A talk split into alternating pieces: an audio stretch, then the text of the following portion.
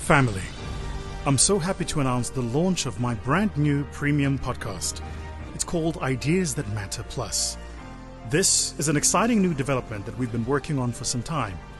This after seeing a lot of you request coming through saying thank you for what we've done and wanting more. Ideas That Matter Plus is a more targeted podcast that focuses on business strategies and more high level thinking to help highly ambitious entrepreneurs, SMEs, business owners, and founders, even the CEOs of big business. It only costs 450 Rand per month and will be coming in, but I mean coming in hot. So, subscribe now to Ideas That Matter Plus, now available on Spotify or Apple Podcast Store. Sayonara.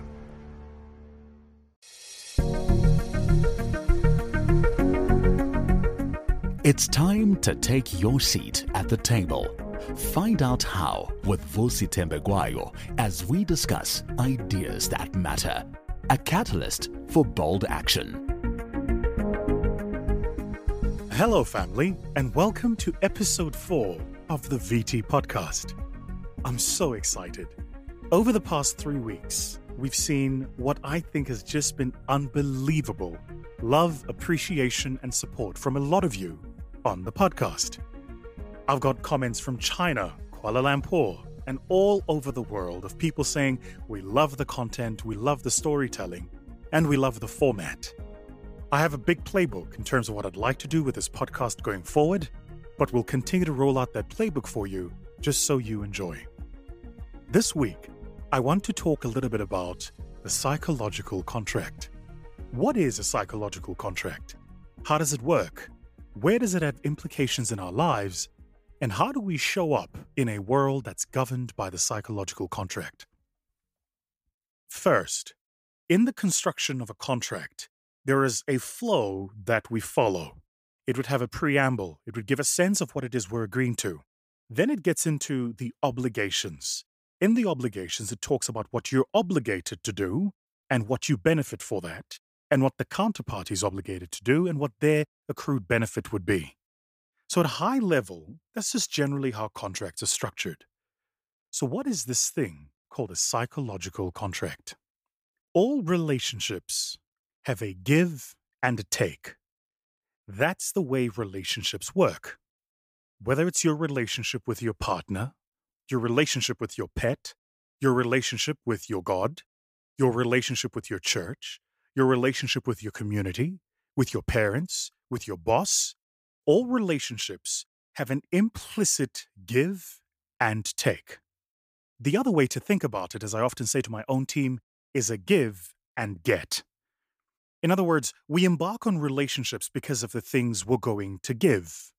And we give those things because what we're going to get or what we take often is either equal to or greater than what we put in. That's the way good relationships self sustain. And if you think about it, if you've ever been in what it felt like a one sided relationship, that's typically the case because that which you gave was far higher than what you were getting out of that relationship. Your give was higher than your get. So, in managing a psychological contract, one of the things you want to understand is the person with whom I'm engaging in this contract with. What are they giving and what are they expecting to get from me? So, why is it called a psychological contract? It's called a psychological contract because generally in the law of contracts, the things that are built into the psychological contract are not stipulated in what would be the formal contract. So, think about it. When you and your partner, say for instance, are dating, and after dating you get affianced, and once you've been affianced, you then get married. It's not typical that you would find a marriage contract stipulating, Thou shalt not cheat. You're not going to find that term. But there is an inbuilt assumption, the expectation, the psychological contract that the minute we are in an exclusive relationship, by definition, we're not going to include people who are not in the relationship construct. In other words, we're not going to go looking for romantic relationships outside of what we have agreed to. So it might not be stipulated, but it's a big part of the psychological contract. I see a lot of this in my work where leaders are leading a team of people, And what they fail to understand is the difference between the contract that they have with the people they lead and the psychological contract that those people have with them. This became really, really clear to see over the COVID period around how leaders managed people. So, for instance, you're managing a group of people, you're going through a difficult time, and you decide as a leadership team you need to reduce headcount. In South Africa, we'd go through a Section 189. You issue the pink slips and you let people know where the redundancies are going to be and how many people are affected. That's the legal process of doing the work. But the psychological contract infers that even before you make the decision about how many people to let go, you would consult with your people about the state and status of your business. Now, recognize in your contract of employment with your employees, it's not stipulated that you have to do that. But people have an expectation that that's how good leaders lead.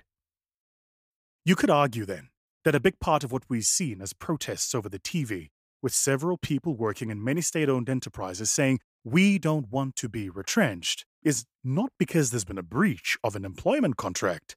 It might not even be because there's been a breach of the process of law. It generally is because there is a breach of the psychological contract.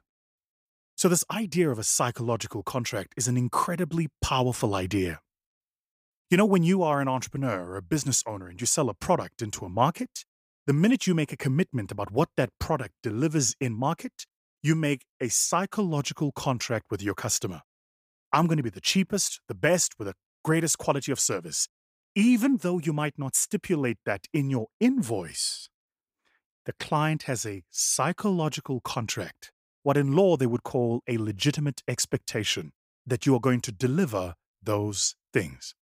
So now that you've understood this concept of a psychological contract, here is some work and exercise to do for the week. First, map out, as I do, relationships that matter. And there are three kinds of relationships in your life. They are the relationships that are helping you manage the present. There are the relationships that are helping you create the future. And there are the relationships that keep you grounded and remembering the past.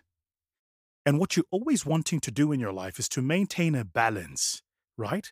If you live too far in the future, the present is going to lose focus. If you live too much in the present, you don't prepare yourself for that future. So, for instance, there are some people with whom I spend time trying to manage the complexity and chaos of this moment. And let me tell you, 2020 has been many things. And if I were to title it, I'd call it the year of complexity and chaos. So even I've had to deal with complexity and chaos. A lot of my time has gone to managing those relationships that help me manage the present, and in the present, deal with today. Then, in less measure, or in less quantum rather, I've also had to spend time with relationships that are helping me build a future. A lot of time and investment from myself has gone into those relationships that are taking me, my person, my career, and my businesses into the future, right? But of course, there is a point in your life where you always have to remember who you are and where you come from.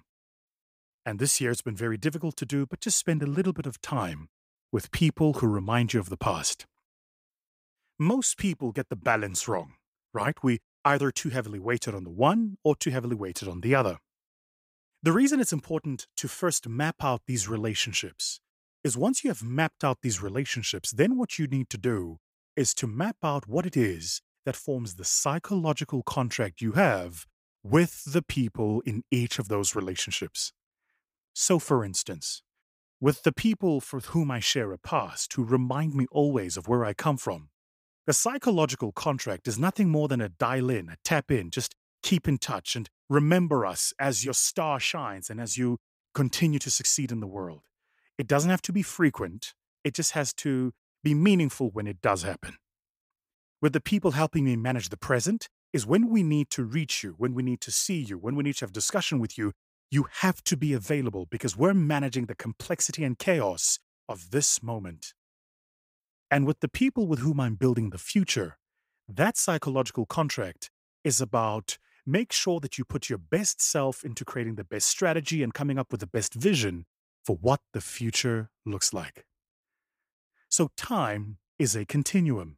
Moments flow one into the other like waves at the ocean.